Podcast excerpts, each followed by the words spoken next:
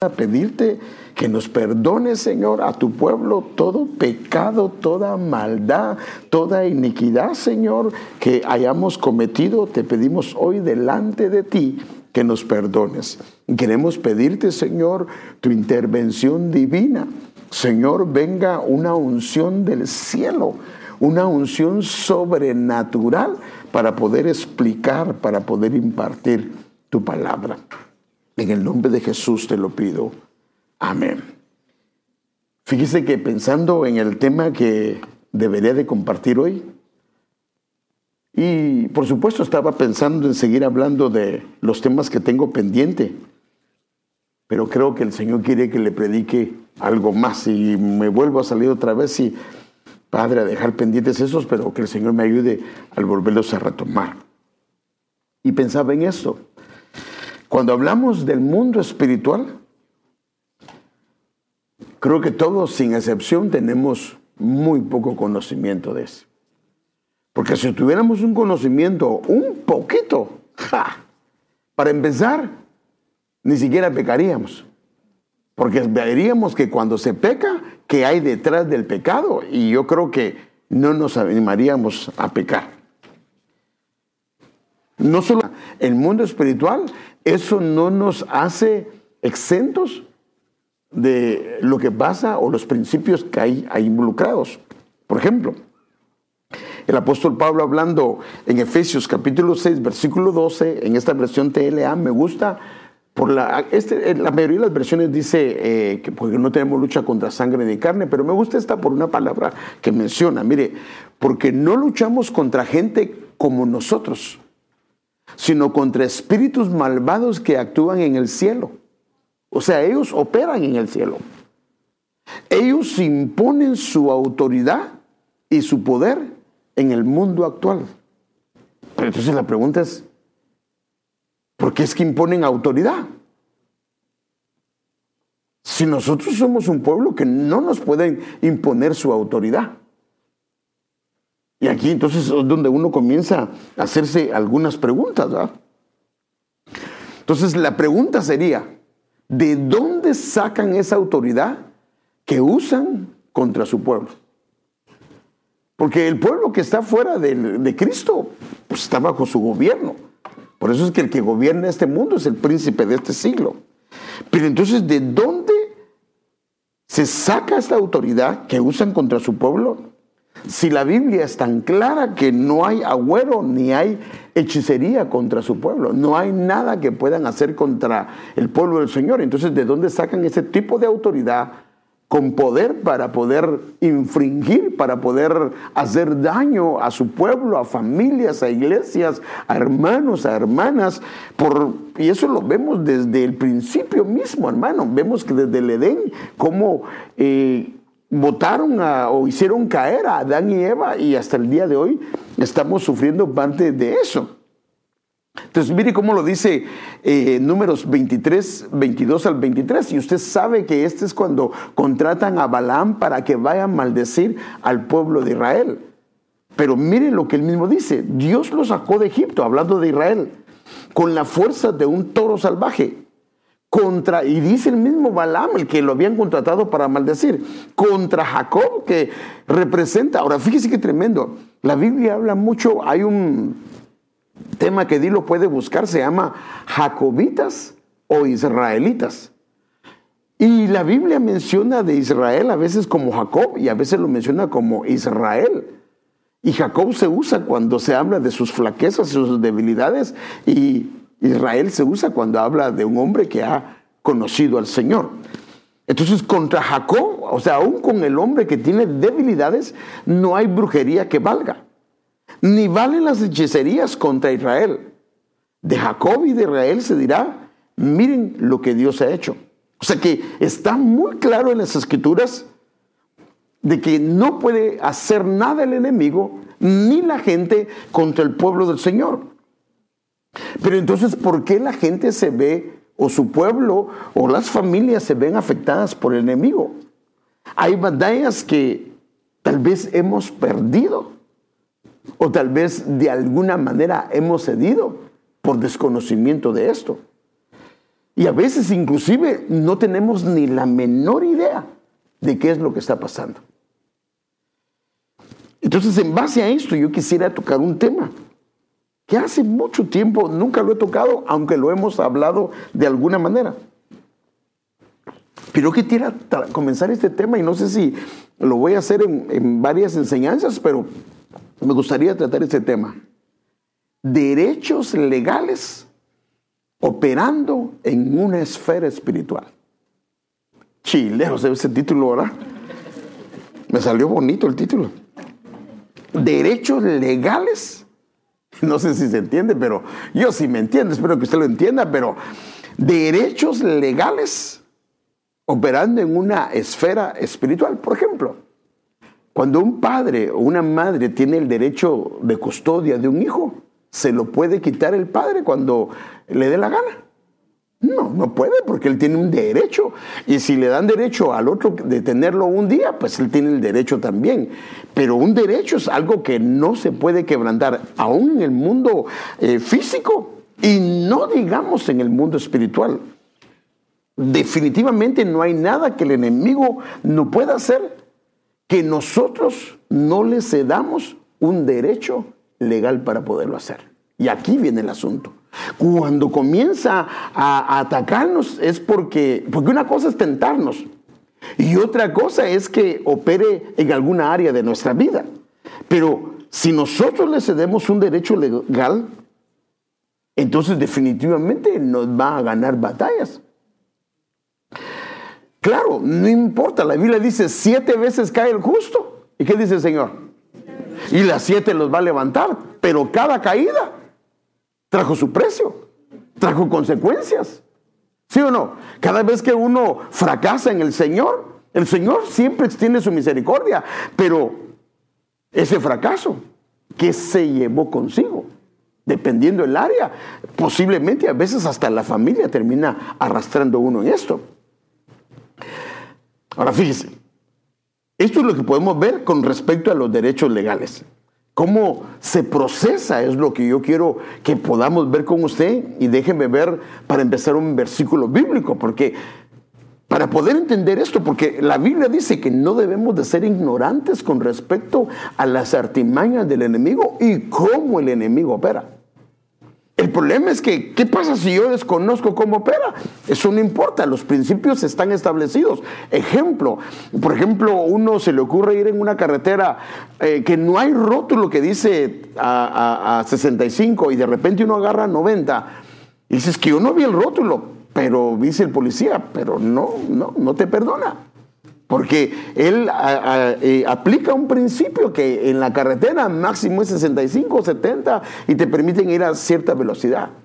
Pero aunque desconozca yo, eh, o sea, el que desconozca no es problema del policía, es problema mío. ¿Por qué me va a dar el ticket? ¿Sí o no? Y así yo le puedo, es más, si me pongo a alegar hasta me puede meter más. Entonces, déjenme ver unos versículos de eso. Primero Timoteo 1.9. Porque ¿de dónde es que se agarra un derecho legal? Mire, es, inclusive pasa mucho, por ejemplo, ¿cómo es que antes, por ejemplo, un hermano, hablando hermanos de carne, nos chantajeaban? Porque tal vez papá dijo, no vayas a hacer eso, porque si haces esto y esto y esto, eh, te voy a castigar. Y uno, por ejemplo, lo hizo y su hermano lo vio. Su hermana la vio. ¿Y qué hace ahora el hermano? Ah, ¿sí o no? Lo chantajea y le dice, si no haces esto o no me das esto, entonces le voy a decir a mi papá. Y sin darnos cuenta cedimos un derecho legal. Y dos cosas, o le decimos a papá que le fallamos o nos atenemos a las consecuencias. Entonces, cuando se da una orden es como dar una ley.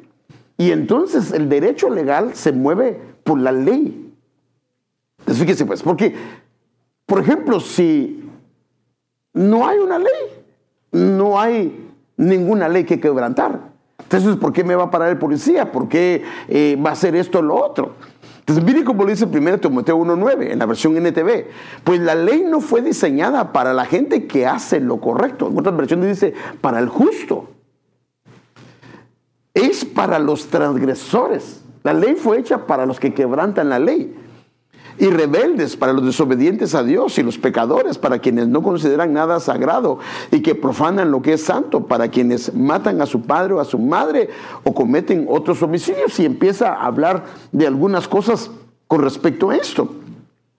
Entonces Pablo dice que no hubiera conocido el pecado si no fuera por la ley. O sea, la ley viene y es para los transgresores. Pero esa ley aplica para el justo o el que hace lo recto si él la quebranta.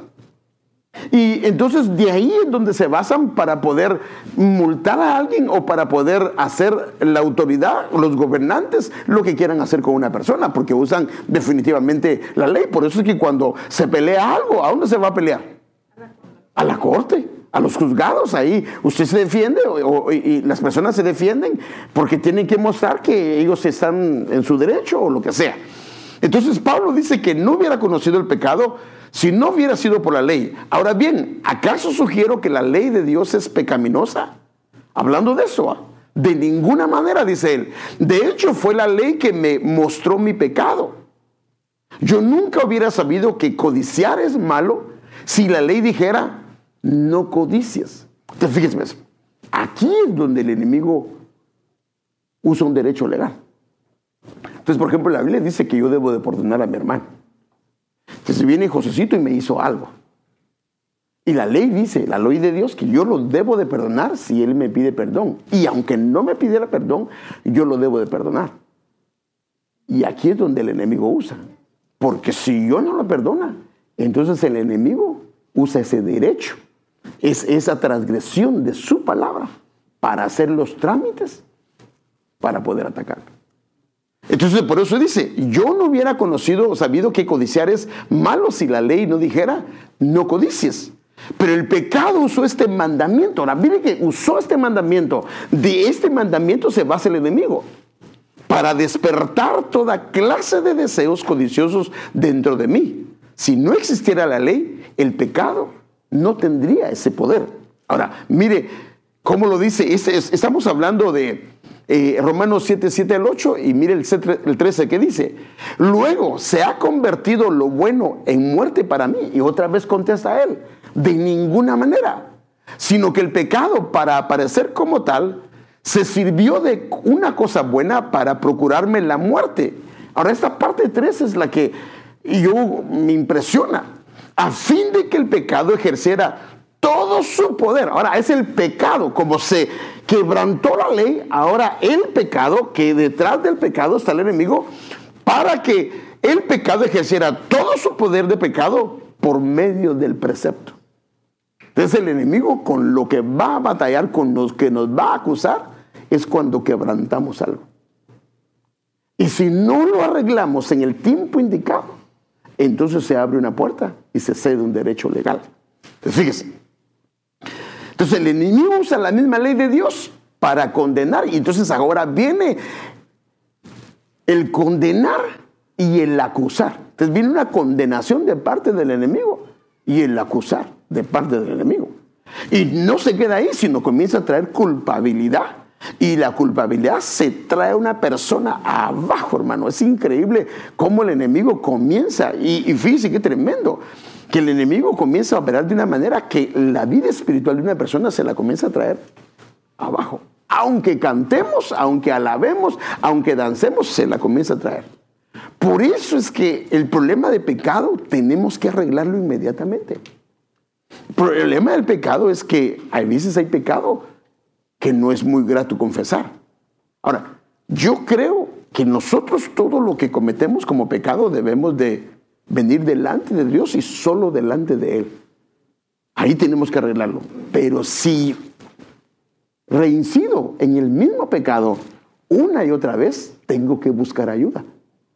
Porque es obvio que no puedo salir solo. Entonces, mire, ¿qué dice este pasaje? Efesios 6, 12. Y porque este es el mismo pasaje, pero ahora en otra versión. Porque no estamos luchando en contra de seres humanos, sino contra gobernantes. Ahora, aquí viene el asunto. ¿Por qué gobernantes? Por supuesto, son gobernantes de las tinieblas. Pero si son gobernantes, significan que ejercen un gobierno. Y así como dentro del reino del cielo se ejerce un gobierno, he aquí el reino de Dios vino hacia ustedes, también el reino de las tinieblas tiene un gobierno. Y ellos procesan todo lo que hacemos, especialmente si no hemos arreglado algo, para que las consecuencias de lo que hicimos venga sobre nosotros y el enemigo se le cede ese derecho. Legalmente se le cede ese derecho. Por eso dice, sino contra gobernantes, y fíjese, y como dice, sí, él no perdonó a su hermano, él pecó y no se ha apartado de ese pecado, él esto o ella esto. Y entonces ahora tienen autoridad para ir y hacer estragos. No importa quién sea, escúchame bien, puede ser el pastor, una ayuda ministerial o cualquier hermano. El problema es que esto a veces lo desconocemos o somos muy ingenuos en esto o le damos mucha larga a resolver las cosas. ¿Con cuánta prontitud arreglamos nosotros lo que sabemos que debemos de arreglar? Eso solo usted y yo lo sabe. Entonces, sino contra gobernantes y entonces ahora tienen autoridad, poderes cósmicos que, cósmicos que gobiernan estas tinieblas, porque entonces es un área que no está arreglada. Es un área que entró en tinieblas. Y si entró en tinieblas, es un recipiente, es un lugar, es una atmósfera donde el enemigo puede operar con toda libertad. Así sea el pastor. Hermano, eso es que es tremendo esto. Por eso es que el Señor en Efesios 6, 11 al 12 dice, revestidos de toda la armadura de Dios para que podáis estar firmes contra los engaños o las insidias o las artimañas del enemigo, porque no tenemos lucha contra enemigos de carne y hueso, sino contra autoridades. Mire cómo dice este pasaje. Autoridades, gobierno, gobernadores malignos, contra poderes, contra los señores que dominan ese mundo de tinieblas, contra las fuerzas espirituales del mal que están en las regiones celestes. O sea que en el mundo espiritual maligno hay gobierno y se procesa todo tipo de pecado. ¿Y qué se usa? La misma ley de Dios. La misma ley de Dios es la que se usa. El problema es que nosotros venimos y,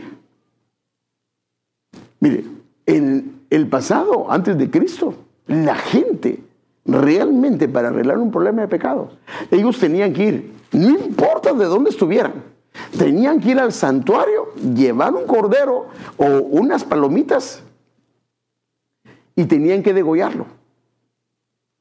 Pecó hoy, tenía que hacer eso. Mañana pecó, tenía que hacer eso.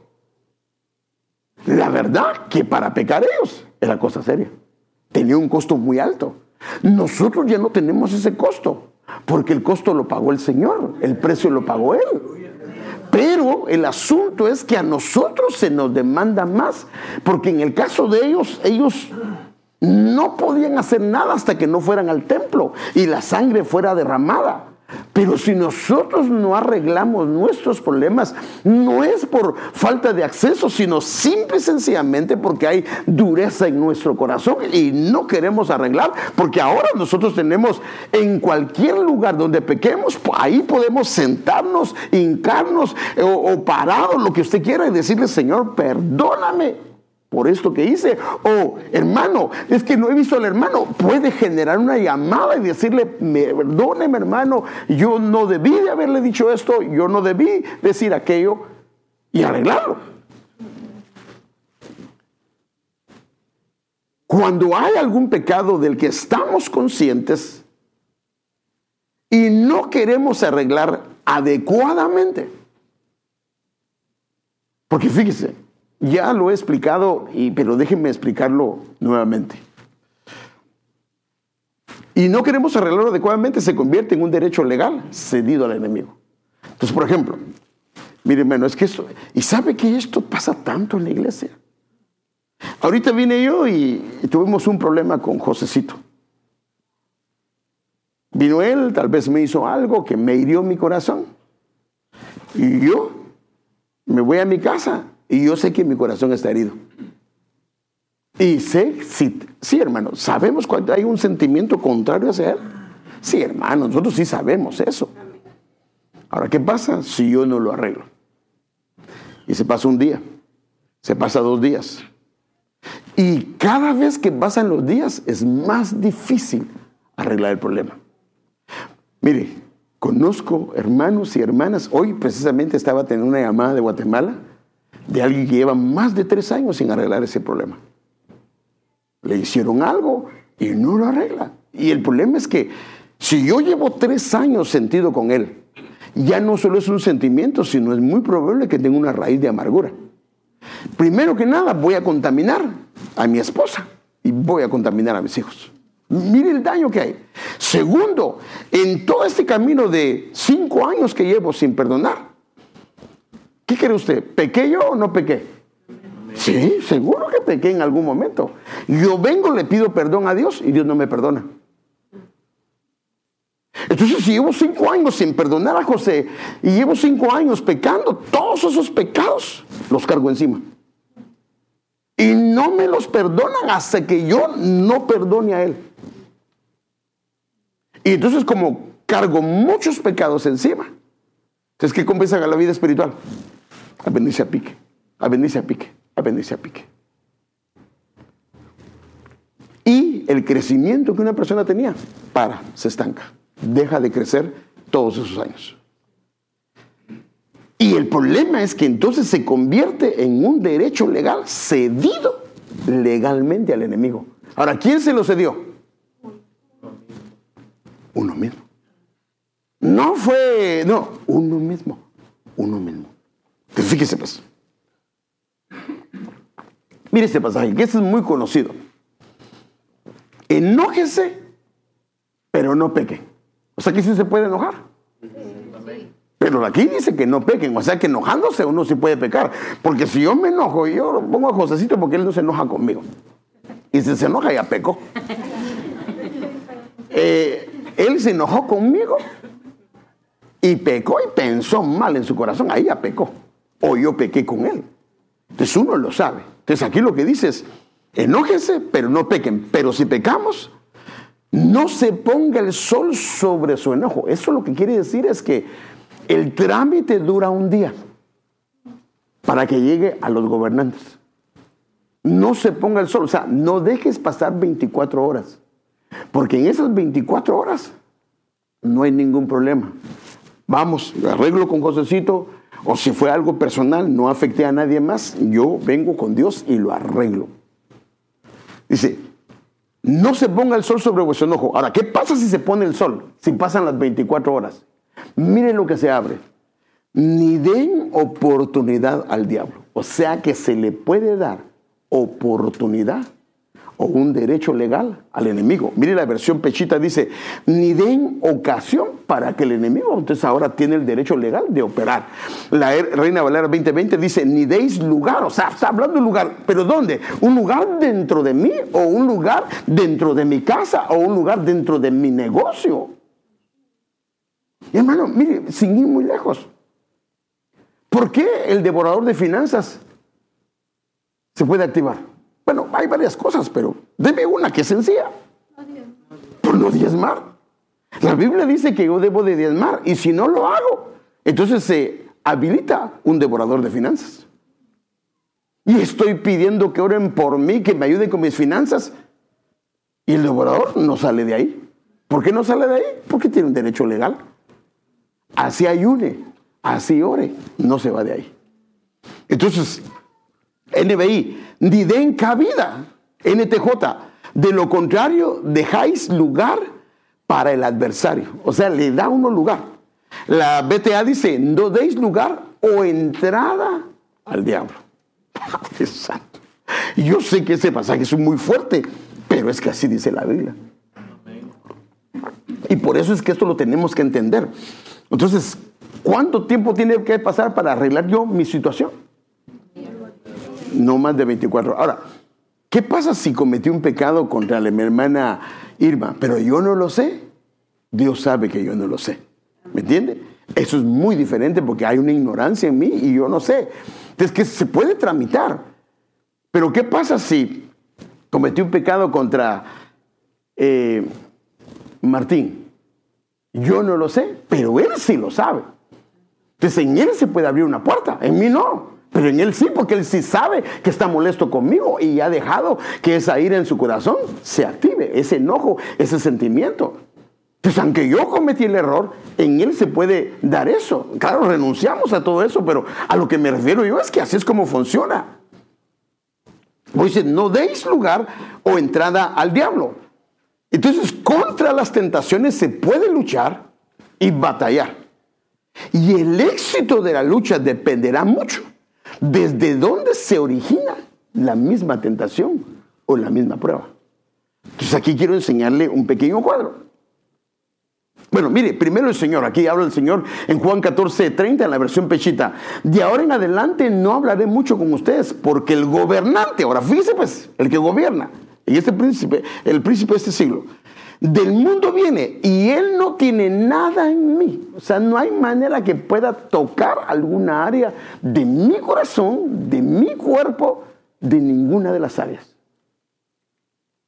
O sea, que no tiene nada en mí. O sea, que podría tener. Si dice no tiene nada en mí, es que sí podría tener. Y decía el apóstol un día de eso. En mí no tiene nada, pero en estos, aunque sea un ganchito, tiene, mejor me lo llevo porque los va, los va a tentar. Y va a ver al fin. Lucas 4:13, y cuando el diablo hubo acabado toda tentación, se apartó de él por un tiempo. Aún no teniendo él nada en él, un receptor, una autoridad del enemigo sobre él, aún así el enemigo volvió y regresó. Ahora, ¿qué pasa si hay algo en nosotros? ¿Usted cree que no va a regresar? No. Si en él, que no tenía nada, regresó, no digamos cuando hay un receptor activado, y aquí es donde quería mostrarle, por ejemplo, la tentación o prueba, porque a veces nosotros pensamos que es una prueba y no es un derecho legal. Es un derecho legal, no es una prueba. No es prueba, es un derecho legal que hemos cedido, pero se ve como que fuera prueba, pero no es prueba. Es un derecho legal y por eso es que el enemigo está haciendo y deshaciendo.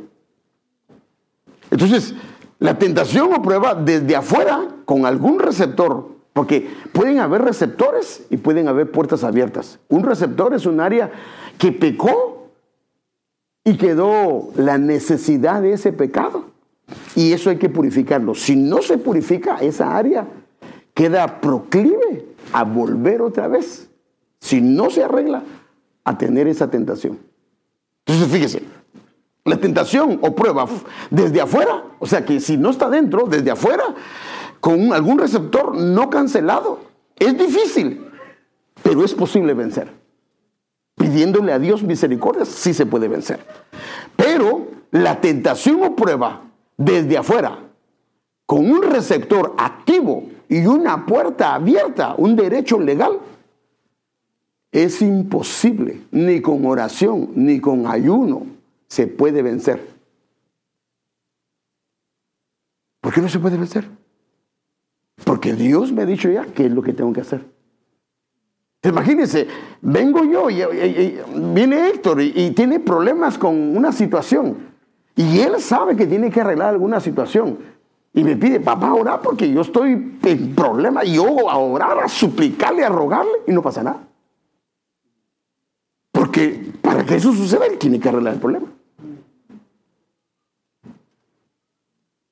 Imagínense, y yo me puse en ayuno y él también en ayuno y no sucede nada. Porque en los derechos legales tenemos que arreglar lo que hay que arreglar. Entonces, suena un poco fuerte, ¿va? Pero ni con oración ni con ayuno.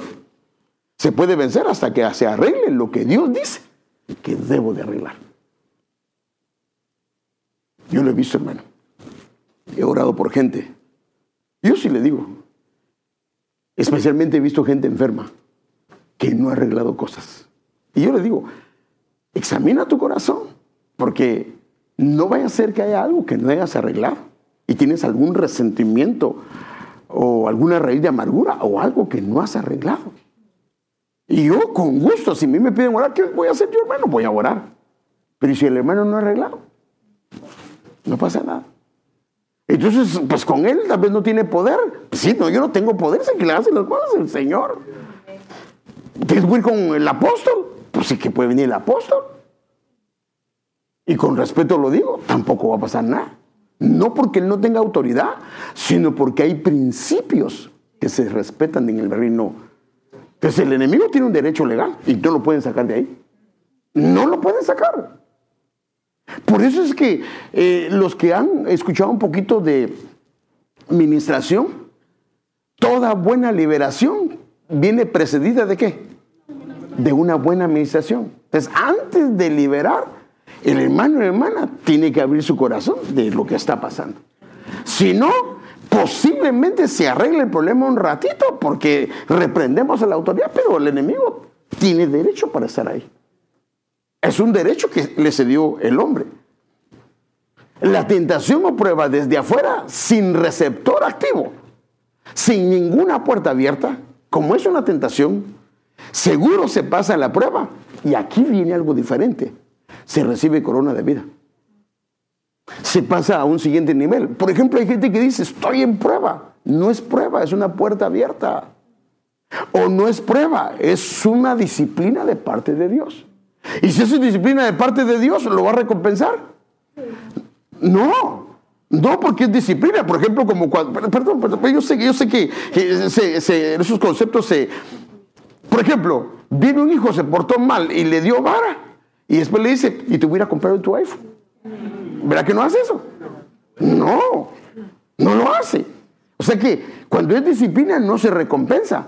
Pero si ese joven ha estado pasando por situaciones y pasó la prueba, entonces pasó a otro nivel y es donde viene la corona de vida y él comienza o ella comienza a gobernar esa área. Entonces, hay mucha diferencia. Eh, hay, hay poda o limpieza que no es prueba. Hay tentación que no es prueba.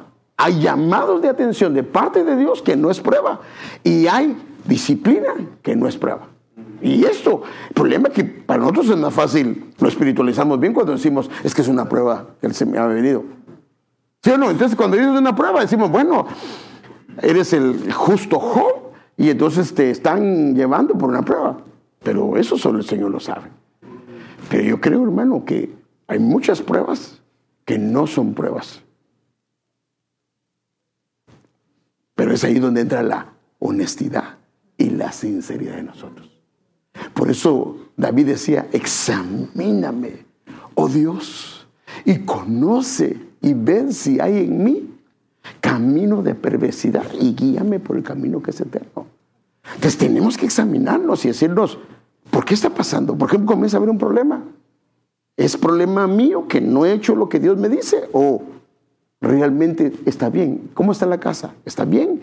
No hay problema. Porque, miren hermanos, Escúcheme bien. Si yo soy injusto con ella como esposo, aunque no lo crea, si yo no arreglo ese problema, se puede volver una puerta legal y ceder. Y va a orar, ¿por qué es que tenemos estos problemas? Porque no, hermano, ¿no dice la Biblia que por tratar mal a mi esposa se pueden haber un obstáculo a mis oraciones? ¿Dice o no dice la Biblia? Sí, está bien claro en la Biblia y orando y no pasan del techo. Porque lo primero que tengo que hacer es venir con ella y decirle, perdóname, la verdad, he sido injusto contigo. Pero la injusticia no la vemos como pecado, ¿o sí? ¿O que si es la esposa la que está siendo injusto con su esposo? El pobre llega de trabajar y te encargo que lave los trastes, te encargo que esto, hermano, va a demandarlo para todo, el otro, el otro bien cansado. No, entonces también hay, que, hay todo en su lugar. Pero bueno, entonces fíjese, pues, hablando espiritualmente, el Espíritu Santo usa espíritus que para nosotros son unciones. Y estos se activan en una atmósfera de ambientes espirituales en el ámbito celestial. Y entonces en el ámbito celestial se convierten en activaciones y manifestaciones de Dios. Y entonces vienen esas manifestaciones del Espíritu para el bien común y se vienen en esos dos receptores, o perdón, o en un receptor. Pero el enemigo también hace lo mismo. El enemigo es un imitador. Y en esta región se mueven espíritus y unciones malas. Y si hay un derecho legal, y quiere utilizar los mismos receptores que Dios usa para su propósito. Por eso es que si una persona ha pecado, lo, mejor es que, por ejemplo, si profetiza, le, digo todo eso porque todo esto me ha pasado a mí, hermano. Yo recuerdo una vez que yo, estaba hablando a muchos años, hermano. Yo fui con mi pastor y le confesé mi pecado. Y ya se me sentía libre de mi pecado y el domingo sentía una presencia y di una profecía y me llamó. Bueno, no, el pastor me llamó, uno de los pastores adjuntos. Dice el pastor que no puedes profetizar. Pues yo sentía al Señor. No. Primero purifica tu vaso. Hermanos, porque el problema es que si no se purifica el vaso, entonces lo puede usar el enemigo también. Entonces el vaso tiene que limpiarse. Y eso lleva un tiempo, lleva un proceso. Lavarlo de un solo, la purificada toma tiempo. Por ejemplo, un vaso que se le echó gasolina, usted lo puede lavar, ya no tiene gasolina, pero el olor quedó. Y va a pasar un tiempo para que ese olor se quite. Entonces, Veamos algunos ejemplos de esto, porque yo quiero mostrarle con ejemplos, porque quiero ver cómo funcionan los receptores con la ayuda del Señor y ver los derechos legales y cómo tenemos que afrontar todo esto. Pero como digo, por eso es que el Espíritu Santo nos tiene que guiar y tenemos que ser sensibles.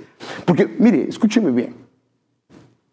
Viene el Señor y ya me habló hoy que yo traté mal a ella. Pero yo endurezco mi corazón y no lo quiero arreglar. Cometo otro pecado.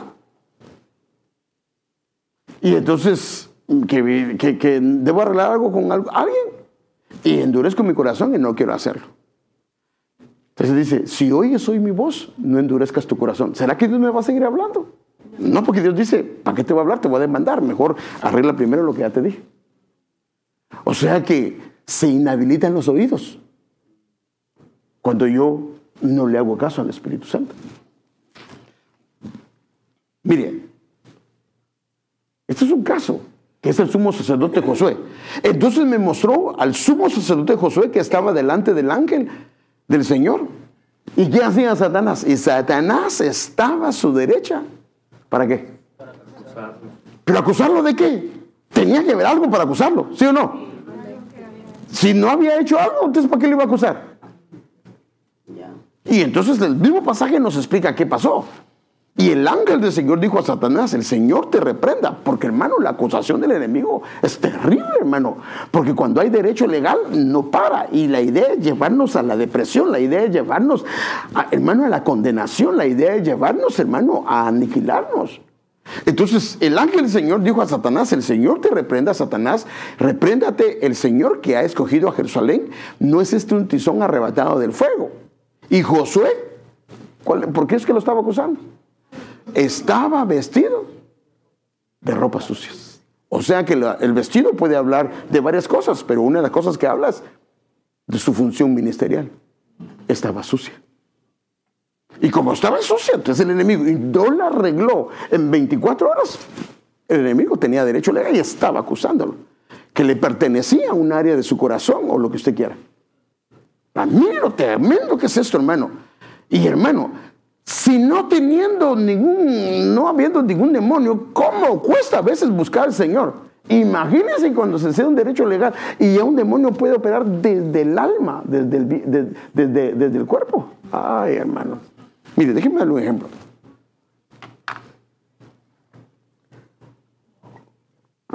Los celos son un problema que si no se arreglan, pueden abrir una puerta y pueden encender una puerta. Entonces, fíjese, si yo tengo problemas de celos, la veo a ella platicando con alguien y, ah, pero ¿por qué está platicando usted con él? Y que no? Pues sí, hasta la pastora tiene que hablar con algunos hermanos. Pero si ya viene un espíritu de celos a mi corazón, porque yo no he arreglado esto, entonces ahora ya no solo veo que platica, ahora ya veo más cosas que ni siquiera son ciertas, pero comienzo a verlas. Entonces, arreglar el problema de que, hay ahí de celos es una cosa. Arreglarlo cuando hay un espíritu inmundo, esta es otra cosa. Por eso es que tenemos que arreglarlo antes que se abra una puerta, antes que se llegue a algo espiritual, porque cuando se llega a algo espiritual es difícil. Es muy difícil. Ahora, no imposible para Dios, pero la persona tiene que ser sincera y honesta y arreglar lo que tiene que arreglar. Un rey que aborrece la verdad. Fíjese qué tremendo, hermano. Y ama la mentira o ama que le digan a él lo que él quiere escuchar. Y esto, fíjese, como fue una práctica de su vida, se dio un derecho legal en su alma. Y no solo en su alma, sino en aquellos que estaban alrededor. Y este es un rey que es un rey famoso, es el rey Acab. Usted sabe que se juntó con Josafat y ellos eh, se pusieron de acuerdo a ir a un lugar a batallar. Y Josafat, como para empezar, Josafat no tenía, un día quiero hablar de Josafat porque no tenía nada que estar haciendo ahí. Pero bueno, se fue. Y Josafat oía que habían cuatro, hermano, 400 profetas que se ponían como una especie de yugo con cuernos de buey y le decían, 400 profetas. Así dice el Señor que vas a hacer con tus enemigos. Los vas a cornear, los vas a matar. Y el rey, 400. Pero yo creo que este Josabal, como decía, él era siervo de Dios. Dijo, de estos no se hace ninguno. Estos, no, están buenos. Y, y así dice, bueno, ¿no tendrás algún profeta del Señor? En otras palabras, no servían para nada. Y él dice, tengo uno. Bueno, pero déjenme leérselo. Y todos los profetas profetizaban así, suba, sube a Ramón de Galad y tendrás éxito, pues el Señor la entregarán en manos del rey. Y el mensajero que fue a llamar a Micaías le dijo, mira, las palabras de los profetas son unánimes en favor del rey. Te ruego, mire, mira hasta el mensajero lo que le, como ya se, ponía bravo si le decían lo contrario. Te ruego que tu palabra sea como la palabra de uno de ellos. No importa lo que Dios dice, pero lo que importa es que ellos ya le dijeron algo bonito y te van a recompensar. Y que hables favorablemente. Pero Micaías dijo, vive el Señor, que lo que el Señor me diga, eso hablaré. Cuando llegó al rey, este le dijo, Micaías, ¿iremos a Ramón de Galad a pelear o debemos de desistir? Y como que al principio le da de su lado. Y él respondió, suba y tendrá éxito y el Señor la entregará en manos del rey. Entonces el rey dijo, ¿cuántas veces he de tomarte juramento de que no me digas más que la verdad en el nombre del Señor? Fíjese, él le pedía que le dijera la verdad, pero ¿realmente la quería escuchar? No. No, porque cuando al principio le dice, sí hay uno, pero yo le aborrezco porque nunca me profetiza algo bueno. Así dice hermano. Micaías respondió, ahora mire, aquí es lo que voy, aquí entonces la Biblia nos comienza a abrir el panorama de qué sucede con los derechos legales. Micaías respondió, vi a todo Israel esparcido por los montes como ovejas sin pastor. Y el Señor dijo, estos no tienen Señor, que cada uno vuelva a, a su casa en paz. Entonces el rey de Israel dijo a Josafat, no te dije que no profetizaría. Ya le dijo lo bueno, pero ahora ya no le gustó. Ya le dijo la verdad. ¿No te dije que no profetizara lo bueno acerca de mí, sino lo malo? Respondió Micaías. Por tanto, escuche la palabra del Señor y nos abre el panorama de lo que se dio en el cielo. Yo vi al Señor sentado en su trono. Ahora fíjese. Y todo el ejército de los cielos estaba junto a él, a su derecha y a su izquierda. Pero mire la Biblia Hispanoamérica lo que dice. Y toda la corte celestial estaba de pie ante él. En otras palabras, todos los asuntos de los hombres llegaban ahí. Ahí se da. Había una corte. Y el Señor dijo, ¿quién persuadirá acá para que suba y caiga en Ramón de Galad? Porque tenían derecho de, como él no amaba la verdad, entonces el espíritu inmundo o el enemigo tenía derecho de engañarlo. Porque amó la mentira, no la verdad. Entonces el enemigo tenía derecho y entonces había una corte, dice, sí, él tiene derecho, que lo vaya a engañar. Y entonces, mire qué pasa. Y entonces un espíritu se adelantó y se puso delante del Señor y dijo, yo lo persuadiré. Porque había un derecho legal. El Señor le preguntó cómo y él respondió, saldré y seré un espíritu de mentira en boca de todos sus profetas. Entonces él dijo, lo persuadirás y también prevalecerás, ve y hazlo. Qué tremendo. Entonces ahora el Señor ya ha puesto un espíritu de mentira en la boca de todos sus profetas. Desde el alma de él está siendo engañada. Pero ¿qué pasó? No amó la verdad, amó la mentira. Y como la mentira no es del Señor, y el Señor nos dice que no está bien eso. Es abrir una puerta legal. Y entonces ahora se le manda un espíritu que ahora a sus profetas y a su alma lo engaña. Porque hermano, 419 es lo mismo. Cualquiera se convence. Como por ejemplo si uno va, hermano, ¿usted qué dice? No, el Señor dice eso, hermano. ¿Y usted qué dice? El Señor dice eso. ¿Y usted qué dice? Pues ya me lo confirmó el Señor 400 veces. Pero como no amaba la verdad. Mira, hay un versículo que es terrible, hermano. Dice la Biblia que el Señor le va a hablar a aquellos que tienen ídolos en su corazón conforme a los ídolos de su corazón. Eso es terrible, hermano. Entonces, por eso es que cuando vamos a consultar al Señor, asegurémonos, hermano, que estemos bien delante del Señor. Ahora, por eso es que estoy hablando de esto. Entonces, vemos que en algún lugar del cielo, en lugares específicos, hay una corte celestial donde se juzga, se dan fallos, se autorizan cosas legalmente. Pero por supuesto, solamente cuando se abre una puerta. Por ejemplo, la murmuración no le agrada al Señor. ¿Qué pasó cuando María murmuró en contra de su hermano? O sea, se dio un derecho legal y el Señor no la quiso sanar y dijo que siete días pase. Y así hay conductas, como por ejemplo la queja. Hay gente que despierta a Leviatán con la queja. La maldición no viene sin causa. Entonces, hermanos, uno puede despertar entidades espirituales. Ahora, no es eso, y no viene para que hagamos eso, sino que cómo guardarnos, porque hermanos, hay batallas que Dios no nos metió en esa batalla. Nosotros por nuestra ignorancia o por la dureza del corazón no hemos arreglado. Y entonces estamos en una batalla pidiéndole a Dios que nos libre. Y Dios dice, es que no te puedo librar hasta que no arregles ese problema. Mire, Apocalipsis 12 días al 11. Luego oí una, una, fuerte voz que resonaba por todo el cielo. Por fin ha llegado la salvación y el poder, el reino de nuestro Dios y la autoridad de su Cristo. Pues el acusador, él estaba ahí arriba. Por eso, hermano, hay una corte, literalmente hay un tribunal. Por eso es que yo no sé si sabía, pero al Espíritu Santo, uno de sus nombres, ¿sabe cuál es? Paracleto. ¿Y sabe qué significa Paracleto? Un abogado a la par, al lado de. ¿Por qué necesitamos un abogado? Porque hay un acusador. Y entonces aquí dice que el, pues el acusador de nuestros hermanos, el que los acusa delante de nuestro Dios, ¿cada cuánto?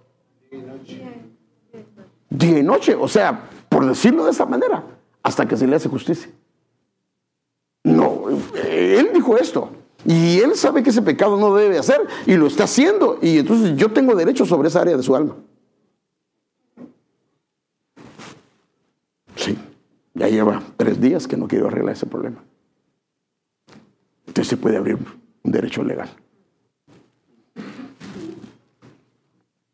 Pero ¿cómo lo han vencido? Por medio de la sangre del cordero. En otras palabras, han pedido perdón, han arreglado sus vidas delante de Dios. Pero claro, pedir perdón. Si yo ofendí a ella, fíjese, si yo la ofendí a ella, lo correcto es que le pida perdón a Dios, porque yo ofendí a mi esposa, pero tengo que vender también con ella. Si no, el perdón no está completo. le perdóname.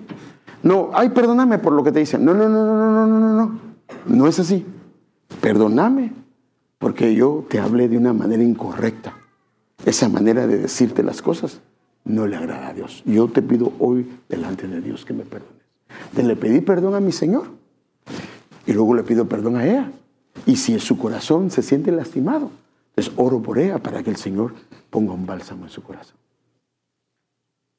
Fíjese, cuando una persona lo hace así y hay un espíritu inmundo ahí, se va. No tiene es que no tiene dónde sostenerse. No tiene un lugar legal donde sostenerse. Tiene que irse fuera. Tiene que irse fuera.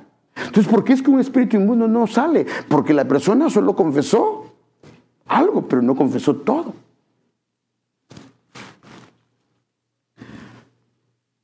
Mire cómo le dice eh, Tito 2.7, como Tito 2 del 7 al 8. Muéstrate en todo como ejemplo de buenas obras, como pureza de doctrina con dignidad, con palabra sana y eh, irreprochable, a fin de que el adversario se avergüence al no tener nada malo que decir de nosotros.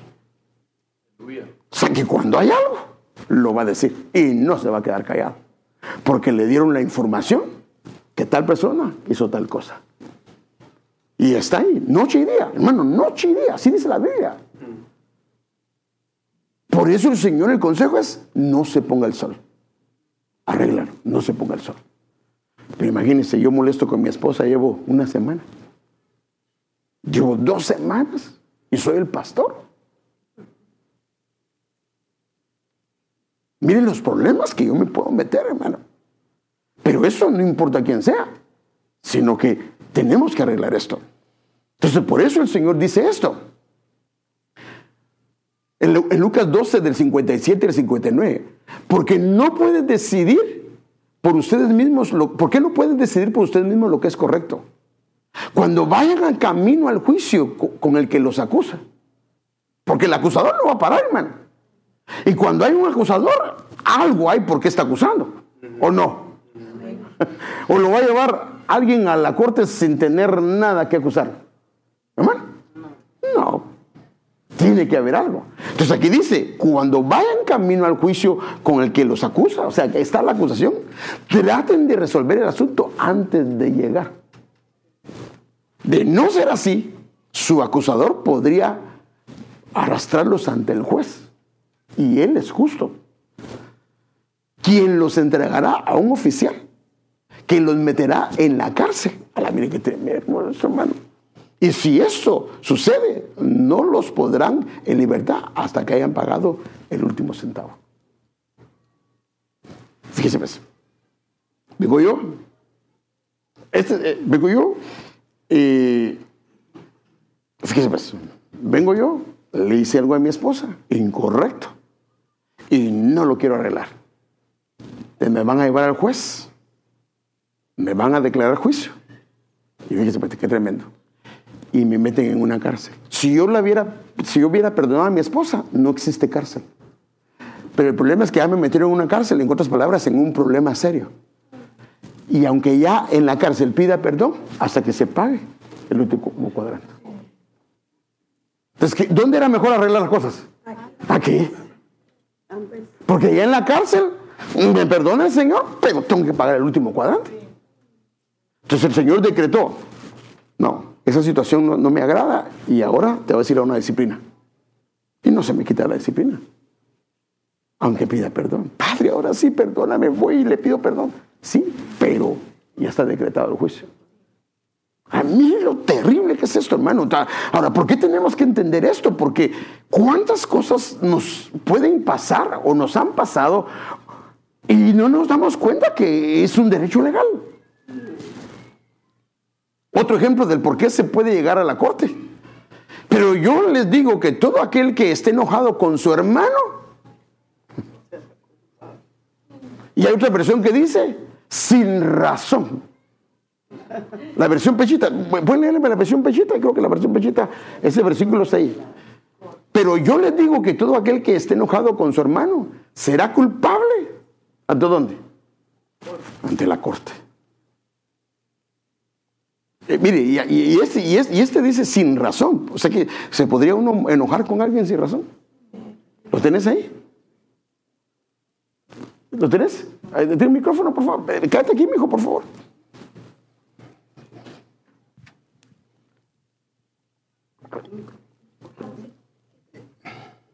¿La pechita? Sí, 522.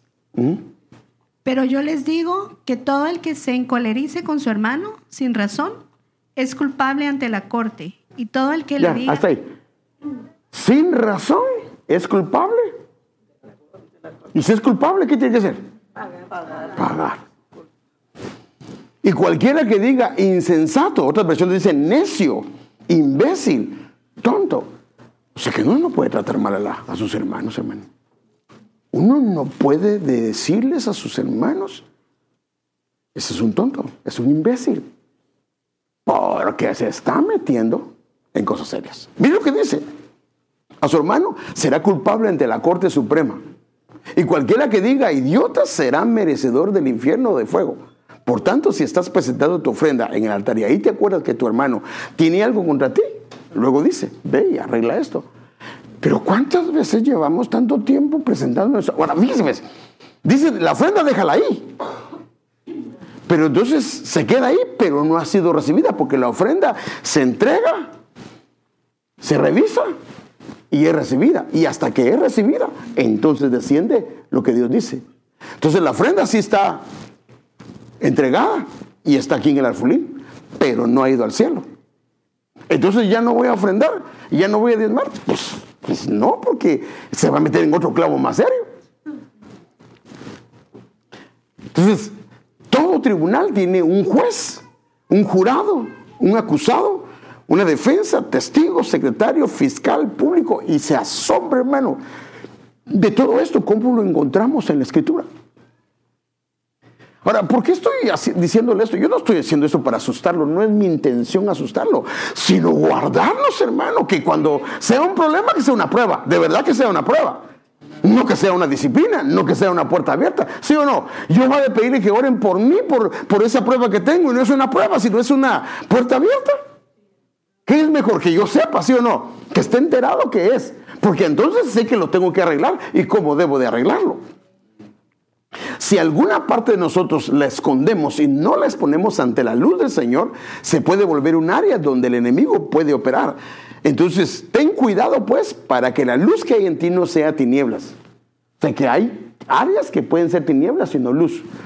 Así que si todo tu cuerpo resplandece y no tiene parte alguno en tinieblas, resplandecerá por completo como cuando una lámpara te ilumina con su resplandor. O sea que sí pueden haber áreas de nuestra alma estén en tinieblas. Y normalmente si están en tinieblas es porque esa área no se ha querido exponer delante de Dios. Y esas son las áreas que el enemigo utiliza. Entonces fíjese, pues, tenemos nosotros un cuerpo, eh, tenemos, somos tripartitos, tenemos un cuerpo, tenemos un alma y un espíritu. Y los demonios pueden operar desde el cuerpo o pueden operar desde el alma, no del espíritu. Del espíritu no puede. Porque por eso es que hay una pared intermedia. Pero un espíritu inmundo sí puede operar. En un creyente. Hermano, la mujer jorobada, ¿cuántos años llevaba jorobada? ¿Era creyente o no era creyente? Pues si estaba en la sinagoga. Y llevaba 18 años y algún problema tenía. Ahora, ¿quedó de un solo así? ¿O comenzó poquito a poquito? Poquito a poquito.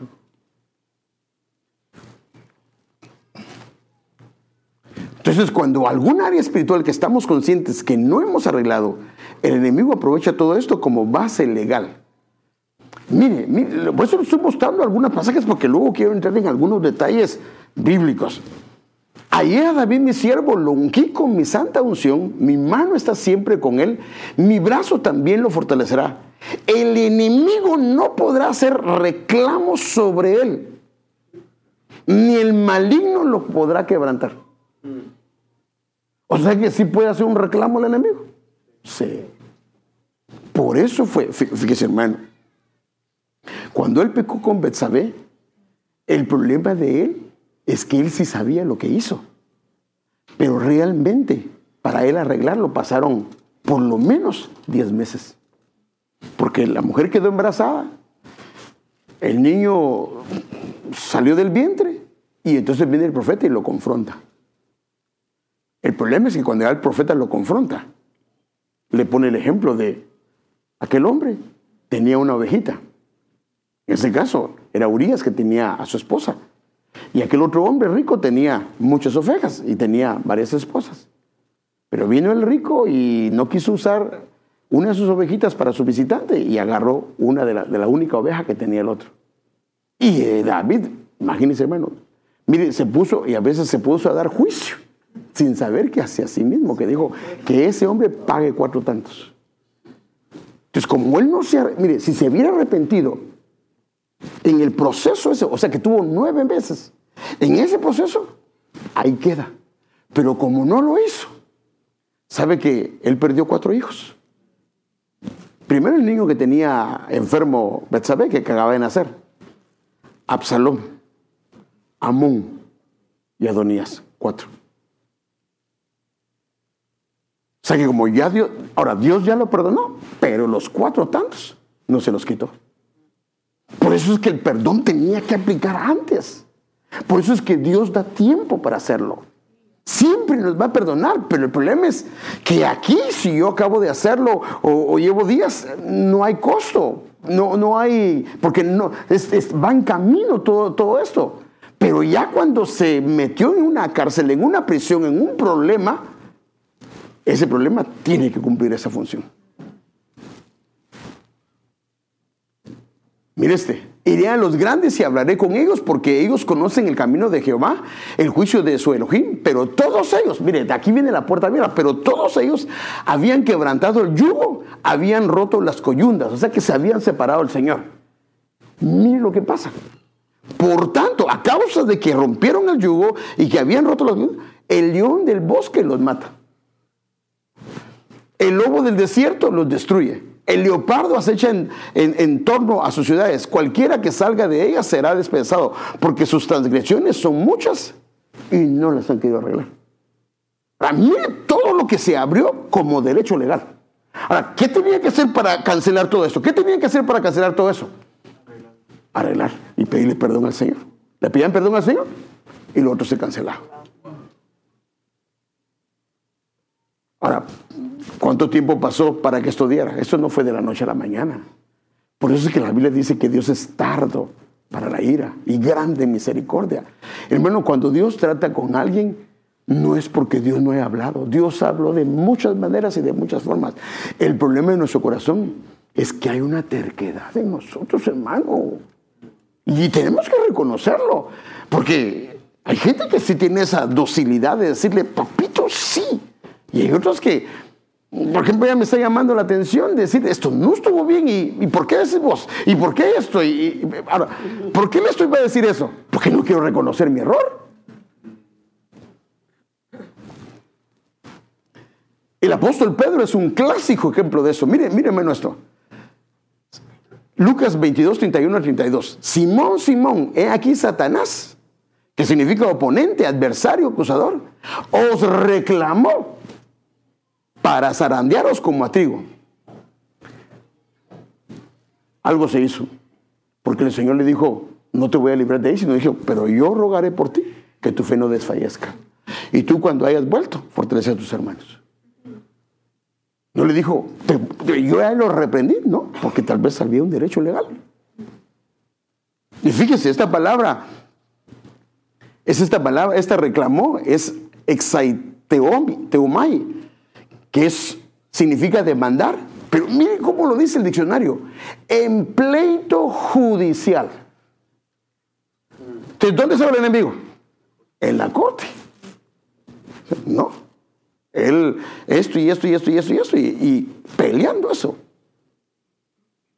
Ahora, ¿fue duro lo que pasó con, con Pedro, hermano? Sí, lo que le pasó a él fue terrible, porque la verdad es que fue algo desastroso. El Señor lo quería librar de ahí. Entonces, mire esta, esta versión. No se los que leen inglés la pueden leer. Pero quiero leerle la parte en español. Eso se lo. Google, Google y, y Keila que me ayudó a traducirla. Jesús dijo, Simón, escúchame. Satanás ha exigido el derecho de probar a cada uno de ustedes como lo hace un labrador cuando separa el trigo de la cáscara. El derecho. Tremendo, hermano. Ahora fíjese que yo me estaba dando cuenta, ay Padre Santo, ya. Ay, hermanos, mil disculpas. Miren, que me emociona, hermano. como hay vigilia, entonces, perdóneme hermano, se me fue el tiempo.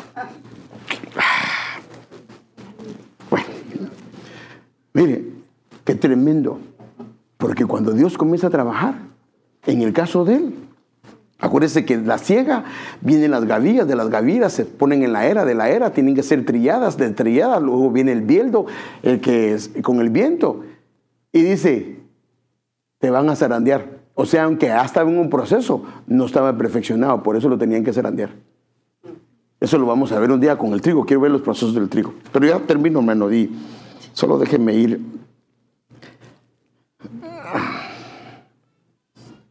O solo déjenme, mire qué dice. Como el gorrión en su fagar y como la golondrina en su vuelo, así la maldición nunca vendrá, nunca regresa sin causa. No hay manera que nos pueda llegar si no se han abierto puertas. Y yo, por supuesto, no quiero con esto asustarlo, pero por eso el Señor nos dice esto. En todo tiempo sean blancas tus vestiduras y nunca falte un ungüento sobre tu cabeza. Es que tenemos, ahora, por eso digo, la diferencia ahora es que, hermano, si pecamos, papito, por favor, perdóname, límpiame con tu sangre preciosa. Mire, yo inclusive cuando vengo, y créame, aunque yo vengo ya orado, pero yo en el camino digo, ¿sabes? Pequé y yo antes de predicar, digo, Padre, limpia mis ojos, limpia mis labios, limpia mis oídos. Le pido porque no quiero ministrar la palabra de una manera incorrecta. Pero nosotros tenemos chance de, no importa el lugar, poder pedir que el Señor nos perdone. Pero por eso digo, cuando yo no tengo conciencia, o si soñamos algo que ni siquiera tenemos idea, pero si sé que hice algo acá, lo correcto es que vaya con ella y le diga, esto no está bien, perdóname. Entonces, hermanos, tenemos que limpiar nuestras vestiduras, amén. Amén. Increíble, pero ¿qué pasa cuando hay áreas que están sucias? ¿Qué hace con las moscas? ¿Las moscas dónde buscan? La suciedad. Increíble, man. increíble. Es como, y, y ahora, para arreglar eso, hay que arreglar la suciedad. Entonces el Señor lo que quiere es que no tengamos, porque hermanos, entonces yo me ponía a pensar, ¿cuántas derrotas? ¿Cuántas caídas? ¿Cuántas cosas que pensamos que eran una prueba y no eran una prueba, sino eran puertas legales?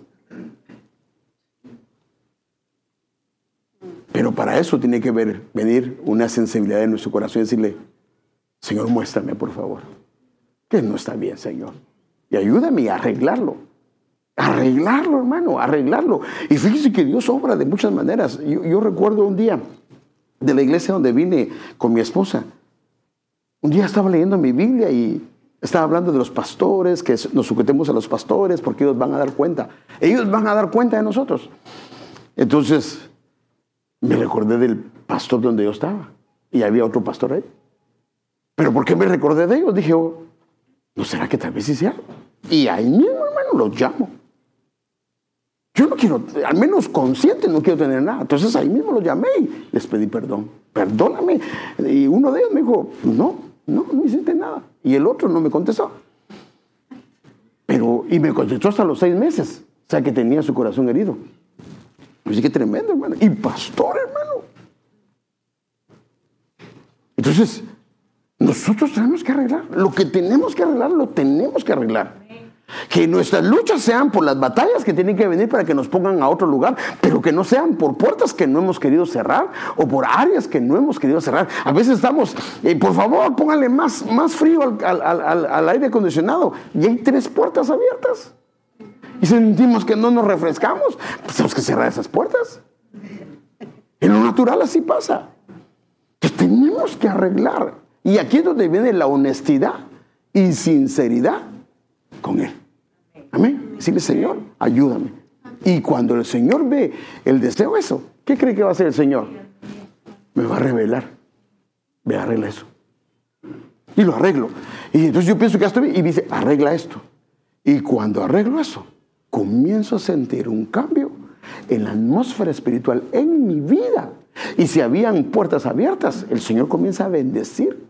Porque hay bendiciones que están detenidas. Y Dios comienza a mandar. Porque, hermanos, somos hijos de Abraham o no. Amén. Y Abraham era bendecido o no era bendecido. ¿Quiere bendecirnos, Señor? Sí, nos quiere bendecir. Pero ¿por qué esa bendición no llega? ¿No será que algo está pasando? Entonces, pidámosle al Señor que nos ayude. Yo voy a seguir hablando de esto con la ayuda de Dios.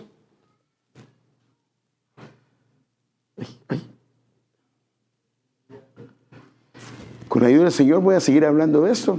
Derechos legales operando en una esfera espiritual. Y perdónenme, yo no quiero que se asusten, no, no, no, no, no, no. Sino que es mejor que nos digan cómo se pagan los taxes. O nos comimos ya el dinero y después nos mandan una carta que tenemos que pagar 10 mil dólares. ¿Es doloroso eso o no? Ah, yo porque ya también, pues le digo, en parte le agradezco al Señor que me han pasado muchas cosas porque que duro es pagar dinero que nos lo comimos, hermano. Entonces, ¿qué es mejor? Mejor, ¿cómo se hacen las cosas? Para que si un día cae el IRS, no hay ningún problema. Porque cuando caen, examinan, hermano. Entonces el enemigo sí examina, porque lo que quiere es ver cómo nos vota y cómo nos destruye lo que Dios ha construido. Pero para eso nosotros tenemos que decirle, Señor, ayúdame. Y yo lo que creo es que tenemos que ser honestos honestos con el Señor. No hay ninguno que no pequemos, no hay ninguno que no le fallemos, no hay ninguno que no nos hayan hecho algo o no hayamos hecho algo. Eso no lo podemos evitar. Lo importante no es si hicimos o nos hicieron, sino qué vamos a hacer con todo eso. Amén. ¿Qué vamos a hacer con todo eso? Y arreglémoslo. Y pues que hermano, yo tengo una lista como de 20, pues comience con el primero. Comience con el primero. Y créame, cuando se termina eso, entonces se siente la descarga porque lo que no me ha perdonado el Señor, me lo quita de un solo. Y se siente esa libertad, esa libertad en Cristo. Porque a libertad nos ha llamado el Señor. Padre, ayúdanos, Señor. Ayúdanos, por favor. Ayúdanos, Señor, a entender y a comprender lo delicado que es esto y perdona, Señor, si de alguna manera alguien lo entendió como asustarlo, pero no es nuestra intención. Tú lo pusiste en mí que lo explicara. Y tal vez no lo expliqué de la manera correcta, pero permite que tu Santo Espíritu pueda traer entendimiento al corazón de cada uno de tus hijos y de tus hijas. Y si nos has estado hablando sobre algo que debemos de arreglar, ayúdanos por favor. Permite que podamos arreglarlo Danos la gracia, danos la docilidad, danos la humildad de poder arreglar lo que necesitamos arreglar. Señor, ayúdanos, por favor. No queremos abrir puertas o tener puertas abiertas pensando que es una prueba y es otra cosa. Ayúdanos, por favor. Espíritu Santo, que esta noche vengas sobre nuestra mente y nuestro corazón y puedas hablarnos. Así como nos has hablado a través de tu palabra, que puedas hablarnos, por favor. Y dinos lo que sabes que debemos de arreglar. Muéstranos, Señor, con tu Santo Espíritu